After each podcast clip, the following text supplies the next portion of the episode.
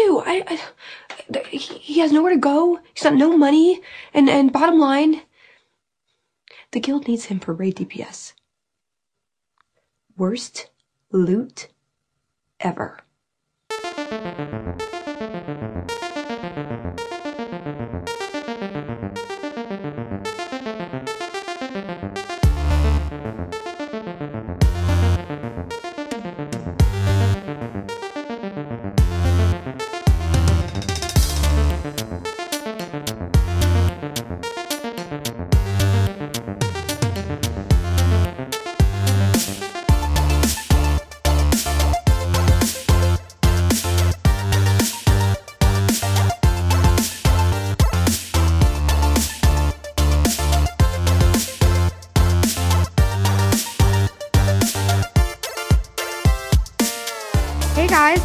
To another episode of Free Dashi Pod. This is Lauren. I'm here with the wonderful Nicholas.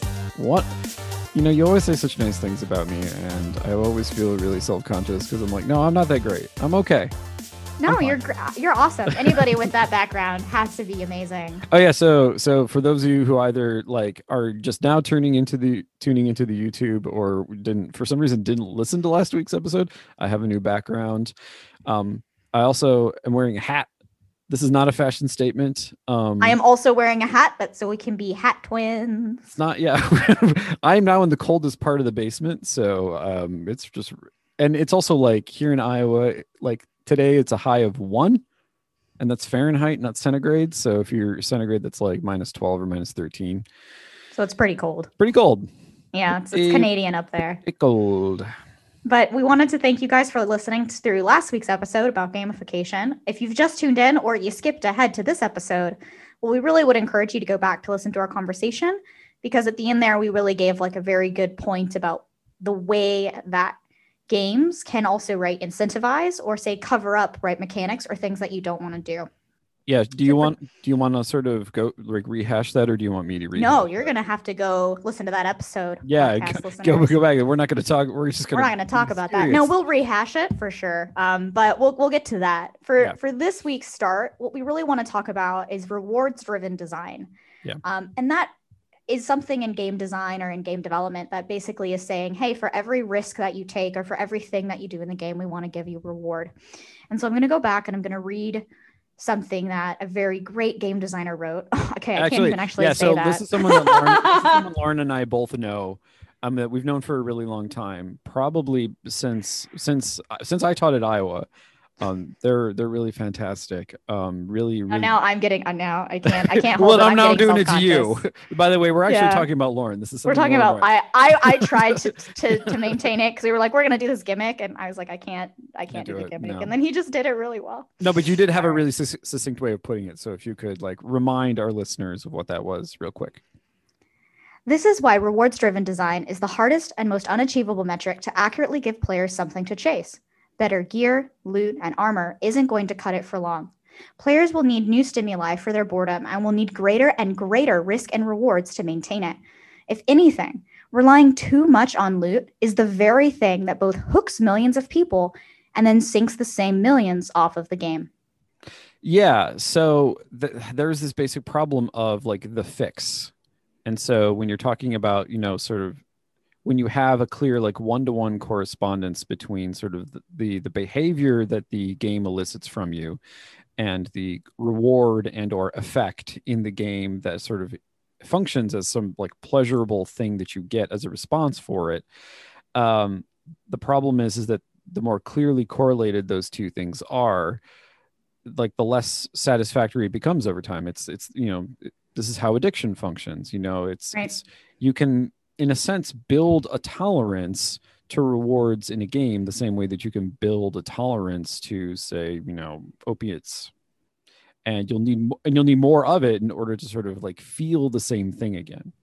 Yeah, and then this is this is kind of what's devastating to me and why I talk about how rewards driven design isn't sustainable. Because reward driven design implies that the driving factor or the desire to play is not actually enough to make you do that action. And so when we talk about the loot grind, this is actually very different than what other Final Fantasy players will be very aware of, which is the combat grind. In Yeah. order to get to level 15, you grind like 10 or 15 hours, you get that level. And the leveling grind is very different. And so now you can kind of see okay, the leveling grind, how do I appreciate that, value that, or why is that more fun than when I start talking about things like the loot grind or the loot chest? And Yeah. it's because it can, even with the same, say, core mechanic structure, suddenly take something that was very fun to you. And with the uh, placement or um, paper mache over it, can then take it and make it very displeasurable for you, make it a grind, make it something that you don't want to do. Yeah.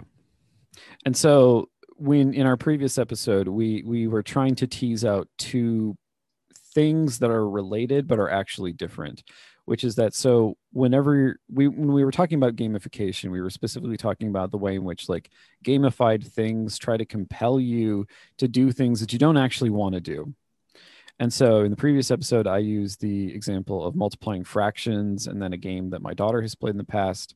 Um, lauren you used the example of like you know the uh, starbucks re- reward system. But the, what we determined is actually that those are two different things. Because in the one case so the, the so the star wars star wars star wars starbucks reward It's really hard for me too. yeah starbucks reward system is much closer to what um, lauren is talking about. And what i used as an example which i thought was relevant but we actually figured out was somewhat different was the way in which like you take the pleasurable act you take a pleasurable activity that someone does want to perform. In other words the game itself actually is pleasurable to do but then there is this unpleasurable thing that the game is then mapped onto so as to sort of push you past your desire not to do it. What lauren is talking about is like within the context of a game things that are themselves undesirable to do but there is this reward structure built into it that gives you some justification for doing it but that that's not really good enough. In many ways the thing that i was talking about in my daughter's game is almost like a more effective way of doing it because the gameplay itself is pleasurable rather than sort of like providing a thing at some like end point Well, I, exactly. And I think what's hard with rewards driven design, and when we talk about the loot grind, is it already assumes that whatever you are going to do, this is why, or this is why relying on rewards driven design is bad, is that rewards driven design is reward driven. This means that any desire you have to play is driven by the reward of it, not by the actual act of doing it. Yeah. And so Nicholas's daughter's game, she has to perform math. This is a good example of rewards driven design for educational purposes because while she may not want to do math, she has a reward, but the reward itself is the experience. And so, even though there's this one unpleasurable thing that she must do, uh, which is math, or unfun, we could say as well. Um, and for those of you who do enjoy math, this entire game would be great for you probably yeah that she performs a mechanic math that she does not enjoy but in order to see the cool animation and to defeat the boss there could also be social right pressure. Maybe she's in a group of four friends and they all have to complete yeah there is because it's an mmo different as well. right? Yeah. it's an mmo so she has to complete the equation. So now the social joy comes from completing math that she may begin to associate math with say social joy and also right boss defeating. Yeah. but at the end of the day math is a mechanic. Math is not the reward Yeah. right and also math is not the incentive or points structure that just makes you more and more effective at it Yeah.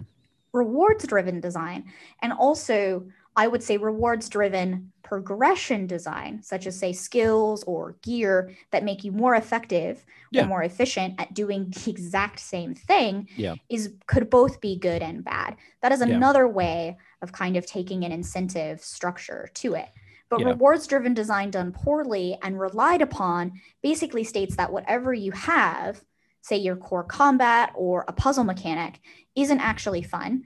And the only way to get through this is to then by getting a reward. The only way players will play missions is if there's great rewards at the end of it right? And that already then assumes that playing the mission like in a, this example of defeating the boss that that isn't actually fun um, Yeah. and it could be as simple as getting through two levels or swinging your sword 50 times Yeah. right Re- and that's rewards i call it rewards driven uh, design, say versus mechanics driven design, which is very much more right. Oh, the mechanic itself is fun to play. Let's, Yeah. it will become more fun if we make it faster. Let's give Yeah. players a skill after they've done it 50 times or Yeah. reached level five to make it a little bit faster. Now players are going, oh, I really want to do this mechanic. That's Yeah. why games like Ghost of Tsushima are so good at their skills because it takes things that players love to do like a standoff and makes them able to do it so much that then it just becomes kind of a cheese to do all the other combat. Yeah. But is that bad? No, because players had fun with that mechanic. Also you're, you're bringing up an important distinction because in many ways you're still talking about a reward structure. However you're pointing out something that maybe people don't necessarily it's possible that designers actually do recognize when they're doing it or maybe it's just sort of like a happy accident. But in that instance in the case of ghost of tsushima you're talking about a form of like reward or like a skill progression in the game that then also fundamentally affects how you play the game in other words, it's not just so like you know if you think of your like you know your classic MMO problem, it's one in which you know you or like you get an item and it just has bigger numbers on it, like it has, and so you're just improving stats, and you have to improve the stats as we said in the previous episode because it's the means by which you then are become capable of doing new content. However, if you look at rewards in game as a way to sort of fundamentally restructure how you play it or sort of cause play to evolve over time, then you're not just doing it for the, the loot, you're also doing it for the expanded gameplay opportunities.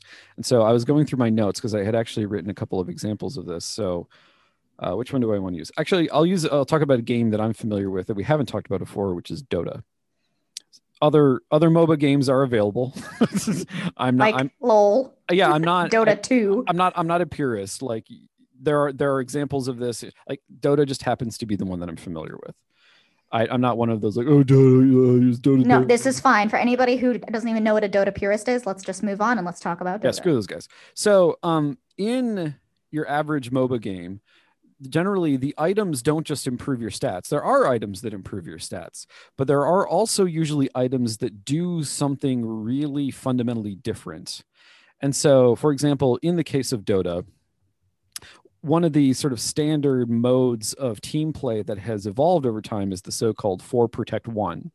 What this means is that sort of four players on your team so essentially act as like a screen for one player who is just like farming mobs in game as much as possible in order to get gold and experience so that way they can get the really high tier items that then enable the so-called carry player to do really like fantastic and really sort of powerful things that the base character cannot and so as you acquire these items like for example i mean some of them are just stat things. So like a good example of this is the divine rapier in dota which literally is just a, a weapon that has like an insanely high damage.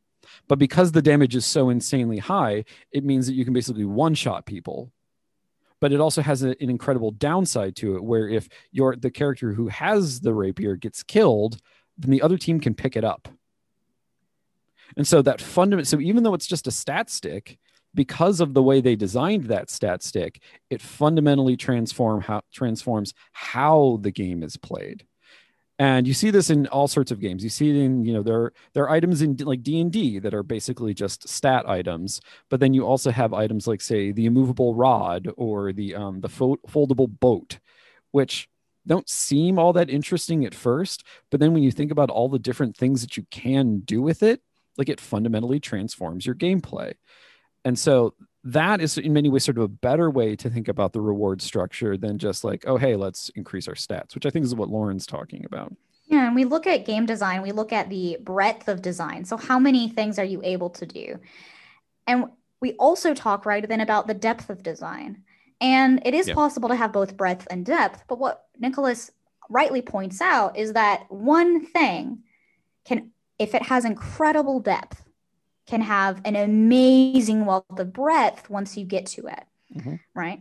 But the more, say, items you had, right? Say instead of saying we have one stat stick, say you had five slightly altered stat sticks, some drop, some go with you, right? Because we need to fulfill say 90 items in the game. Well, Yeah. now suddenly you're going to get to that rewards design monotony, the right boredom, the oh, I traded stat stick one because it was at five.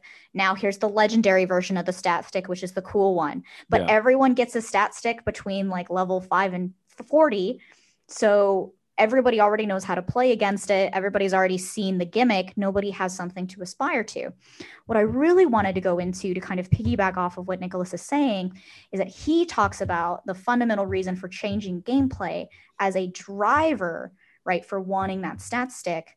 Let's go back to last week's episode of Habitica and kind of talk about why that doesn't really work for me. Yeah. Because Habitica assumes that it's it's amoral, it's static. Your habit, obviously any habit, learning a language, getting fit, maybe running a mile in 6 minutes, right? That's a habit.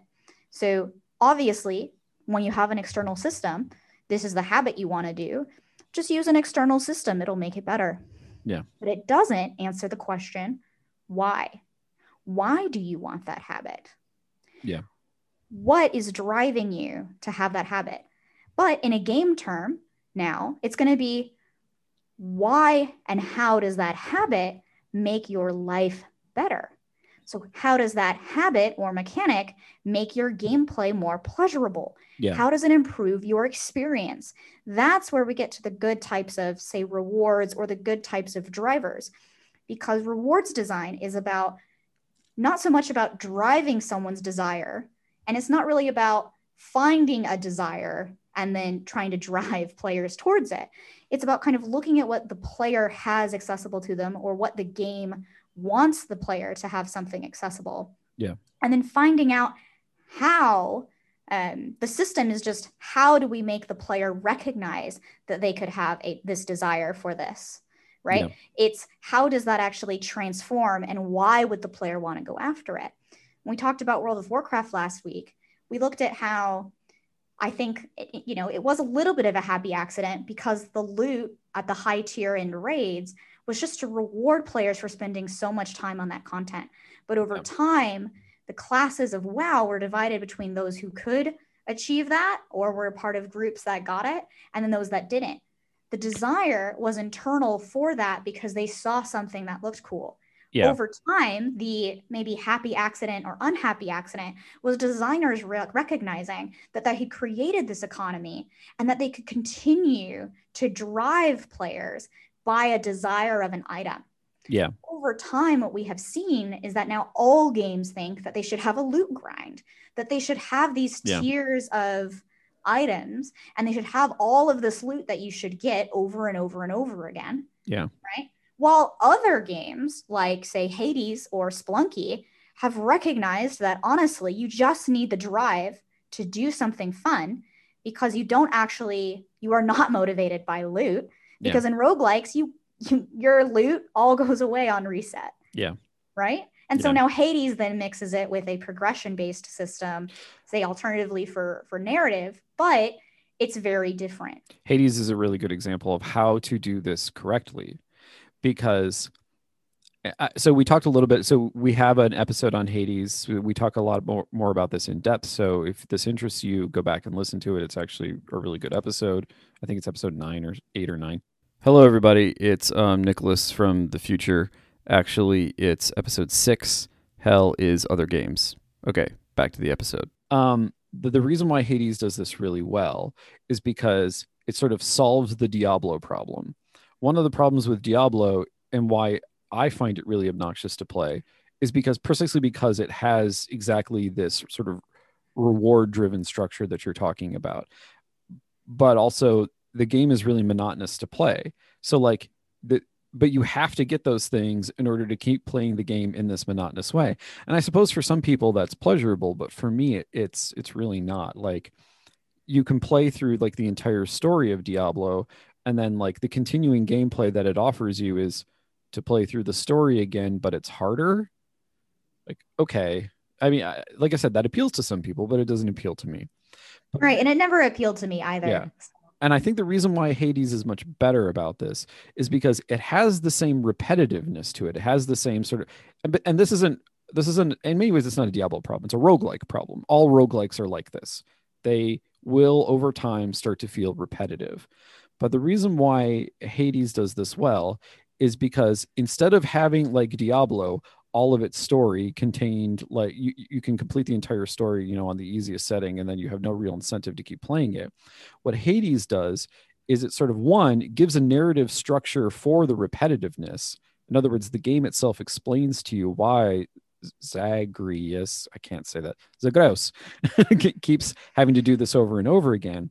But each time you go back and each time you start over, the starting point changes things suddenly like subtly change in the game over time whether that's narrative whether that's new things becoming available to you ways that you can upgrade your character. Like there is a subtle progression there and it feels like it's moving forward in the gameplay. Right in and the that gameplay yeah. And to any game developers listening, that is why Hades won the Narrative Game of the Year award. It was not because their story was incredible, because it was. And it was not because they did anything super incredibly innovative with that story or the writing. And this is not to say that the writing isn't incredible, because it is.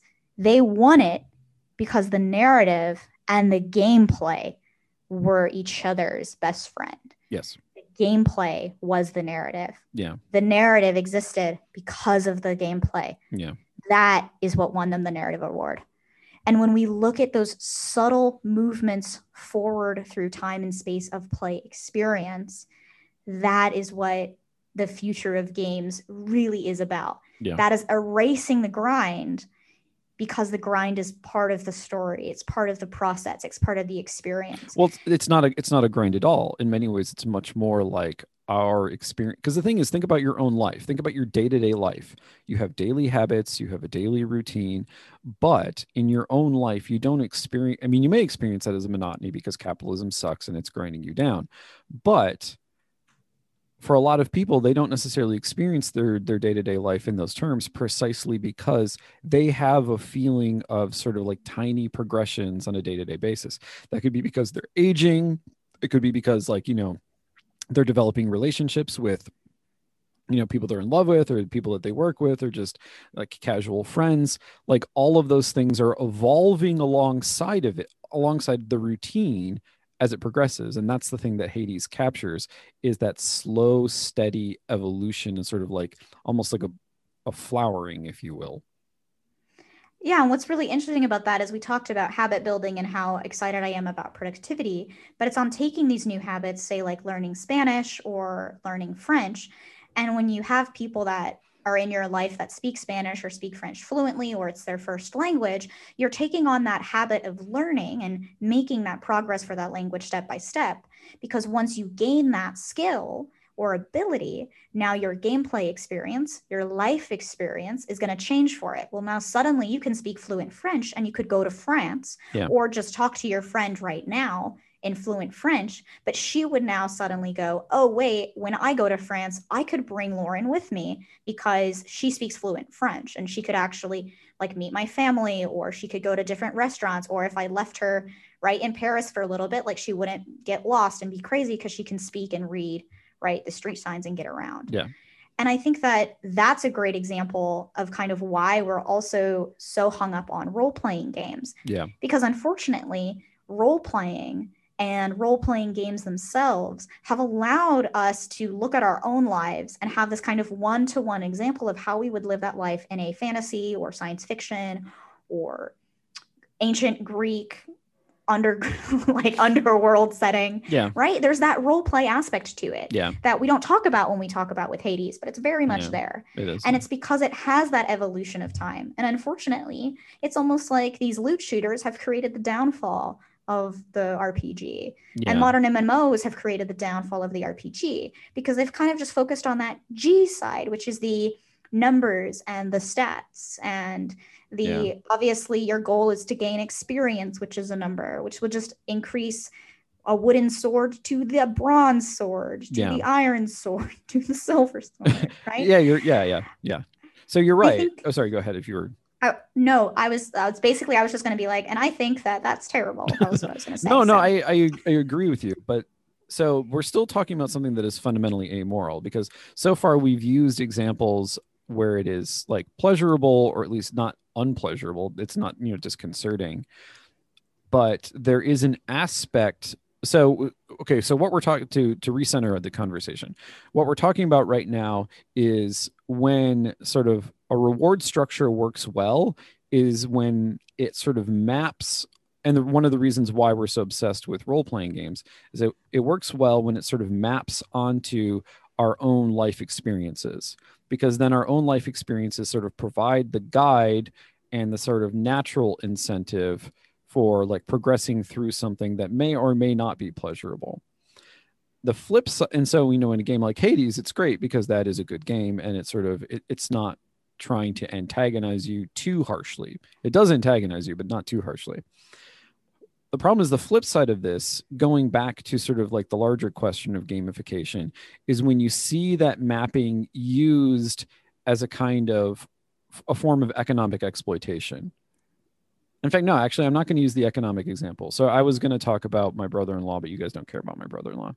Um, so I actually, yeah, I, I was trying to see, are we even? Is that really what we're saying here? I think it is. I know actually. we're saying a lot, but no, I, I, I think it is because it, it I, I, I believe it's why you brought up why we are obsessed with role playing, because the thing is, and it's also something that we brought up before. Like even when you're playing a game that isn't strictly speaking a role playing game, there is a form of identify like in the really really good games in the games that we really really take pleasure in there is a way in which we as players to some degree identify with the avatar in the game that we're playing.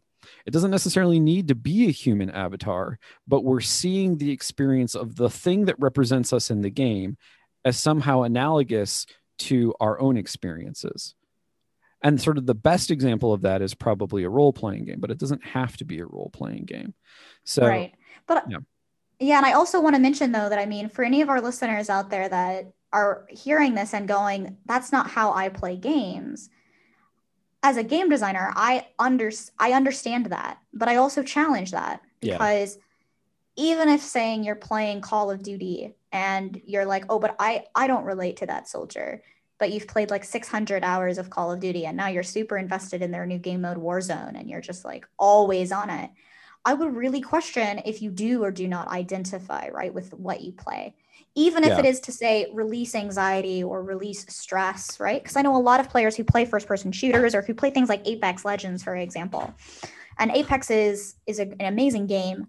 Um, but and it has like a lot of different maps and, and game modes and, and you can we can go into right like the like the systems of it yeah but at the end of the day people playing apex right are identifying with one of the say characters in it or they are identifying with the release of performing those types I, of mechanics. i think i would clarify you may identify with a character um, mm-hmm. And on our Twitter, I posted an, an article, a really well article, a really well written article from Polygon, in which um, a young woman talks about the way in which she identified with Zelda in Breath of the in Breath of the Wild.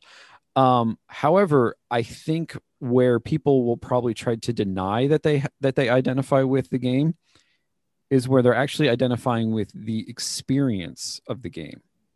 In other words, they don't necessarily give a crap about the character. The, char- the character could be like an asexual robot model and with no real human feelings or characteristics. I would play that game. but what they're identifying with is what happens to the representation of them in the yes. game. So when you're th- when you're thinking about say like Uh, let's use the example of I don't know PUBG or Apex. Even okay, Apex Legends is something you brought up. So in Apex Legends, you're you're dropped into a war zone, and you and the people on your team, unless you're doing solo play, like work together to overcome the obstacle that is the other team. The thing is, it doesn't matter like what your character represents when you think about the experience that you undergo in the game like you're dropped into a situation you have to first try to figure out what is going on in that situation what tools you have available to you to deal with that situation and then actually execute a plan and overcome the obstacles that are put before you that is something that maps onto the things that happen in your real life.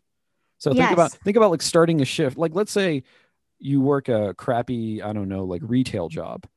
You know when you start your shift the store has probably already been open for some time and things have already been happening. You are dropped into that situation you need to figure out from you know the person on the previous shift what is going on what sorts of things you need to take care of like hmm. what sort of you know things are available to you to deal with them. Like are there customers who are currently like complaining about things? It's a similar situation. It's so when i say you're identifying with the game i mean you're identifying with that. You're identifying with the process that the avatar goes through in the game Yep. And that's an amazing way to put it as well, Nicholas, because you are identifying with the experience, and Yeah. the experience itself is just as valuable or as valid as someone saying that they ex- don't like the gameplay, but they identify with the character. Mhm. And identifying with that experience even more so, because say that that's all you did in your life was be dropped into situations that you don't really understand exactly what's going on, but you have to work with a team to kind of figure out the best solution coordinate with everyone to get to that solution. And then once you've solved it, literally just go into another match and do the whole thing over again. Yeah. Your homework for this week is to say, do you or do you not like these types of gameplay experiences that are consistently right dropping you into Yeah. An unknown situation where you now have to figure it out. Now in a battle royale, you're figuring it out all by yourself, so there are no people. Maybe Yeah. you're in squads, you're in duos, or you're in right, you're in a team play. Yeah. So you are figuring out with your team. I'm curious, do you or do you not like those experiences? I want to say that if you don't like those types of experiences, it's probably because you actually live them maybe hyperbolically every single day of your life, possibly yeah right? Possibly. On the flip side, though, because games are the way they are and humans are the way they are, maybe you do live that at your everyday life, but have no control over it. Yeah. But in the game, you love it because you do have control over what happens. Yeah. Right? And Yeah, so exactly, now you're living that fantasy of having the control of being able to be have a coordinated team and overcome any obstacle because in the real life you can't Yeah. maybe in the real world you're actually really kicking ass and overcoming every obstacle with your very highly skilled coordinated team and so the last thing you want to do is go into the game and just repeat what you're doing yeah and so I'd be curious, identify what what experiences do you enjoy? Which Yeah. do you not enjoy? And how does that map onto your real life? So before we we leave everyone this week, I want to I believe in modeling these things, and not just being like, here's your homework, go do it. So to, to give an example um, from my own life, in fact, as Lauren was mentioning that, so I'm going to do the homework right now, just off the top of my head. I'll do the homework after him so we can both Yeah. model this for you. So um, at the beginning of the pandemic, I started playing a lot more of um, Total War Warhammer 2, which for those of you who are not familiar with the game, is sort of a combination of a real-time strategy game and like a turn-based like grand strategy game. And what's interesting about it is that I and I think why it appealed to me at that time is because it was at a moment in my life when I thought I had lost my job again. By the way, I still have my job. It's it's a weird situation when you're an adjunct. You never know if you have a job the next year. I, I thought that my my job teaching at Syracuse was over. We were um, at the beginning of what would turn out to be a now nearly year long lockdown from a global pandemic because the United States sucks. And at in that moment, I wanted to do precisely what Lauren was talking about. I wanted to play something in which I felt like I was in control, literally, of my entire faction and ultimately through conquest, the entire world, the, sort of the gameplay world in which the representation of me, the faction that I was playing, again, the focus on the process, not necessarily because, like, I don't know, I don't think of myself as being particularly cruel, but I like to play dark elves, and dark elves are not a good faction in the game. um, but th- but that that sensation that I have, uh, sort of identifying with the experience of feeling like I was in control, when at the same time in my life, I felt like I wasn't. That was a deeply pleasurable, or at least I guess you could say like a therapeutic experience. So that's a good that's an example. I don't know if it's a good example, but it's an example. Lauren, what's your example? That's a good example. No, any example that kind of can map onto your like real life, I think is a good example. Um, I have a couple. I do have one that I also started during the pandemic, but much much later, and it's because it's uh, it's Animal Crossing. Um, when Animal Crossing first came out and everyone started playing it and they had a lot of fun, I had like the initial like FOMO of like I should be playing this game because it's fun. But from my previous experiences with Animal Crossing, I just really don't like it. It's the monotony of everyday tasks and the chores that you have to complete. And in my own life, I have a very just rigid schedule, a lot of people would say, but it's because I get joy from having that routine every day. I have the discipline, I maintain it. And when I get out for my morning walk, uh, slash like jog or whatever I do, because it's cold and I honestly just run to like get my heart rate up and then I go back to walking. to be warm again. Yeah, I'm like, oh gosh, I need to be cold, like ah, or I need to be warm, ah, Yeah. right. And then when it gets hot, I like don't run because Yeah. it's like I'm already warm, so I just walk. Yeah. And I I get a lot of joy from that. So Animal Crossing, a game that is about completing your chores and building out your houses and stuff, does not appeal to me because I already had a house. Well, suddenly they came out with a Halloween patch. And as you know, in from from knowing me, I am very into Halloween. Yeah. And when I do Halloween, I do decorations, I do costumes, I like I guess I plant pumpkins now, but I Yeah. plant pumpkins in Animal Crossing. Like I go out, I carve a jack-o'-lantern, I'm with my friends. Suddenly Animal Crossing got me. It made sense. Because in a time of pandemic, I couldn't go out and try on costumes or buy all the costumes with my friends. Yeah. I couldn't go to their houses and like raid their costume drawers and closets. Um, my friends and I are really into costuming. So yes, we all do have costuming closets slash like drawers and storage containers. I couldn't decorate my house because I had just moved into a new apartment. It also didn't really matter if I decorated because no one was going to come over. I couldn't like carve a pumpkin with everyone. I ended up uh, actually carving a pumpkin um, with a friend. And so that was really exciting. But it was just something that I really wanted to do and explore. And so I made Halloween Town in Animal Crossing and I got it literally just to play the Halloween patch. And suddenly I was like, I get this game now because I was not able to express myself in my Yeah. real world with my real friends. And I had a Halloween party on my island because I was like super proud of it um, and collected candy and like gave it to all my villagers because I couldn't do Halloween, which is a long-standing tradition that I didn't really realize that I had Yeah. until it was gone because of the pandemic. Yeah. And so maybe framing it in the pandemic is also a kind of a good thing. If something didn't immediately pop out to you, um, that, yeah, frame it in the pandemic. What pi- game did you pick up during the pandemic or what game got you through the pandemic? And then how did that map onto your own life? Because I think that this has been a really big time of internal kind of right reflection and monologue for people. Yeah. Well, mostly because they're they're just cooped up and Yeah. yeah. No, that was fantastic. guess Yeah, sorry, go ahead.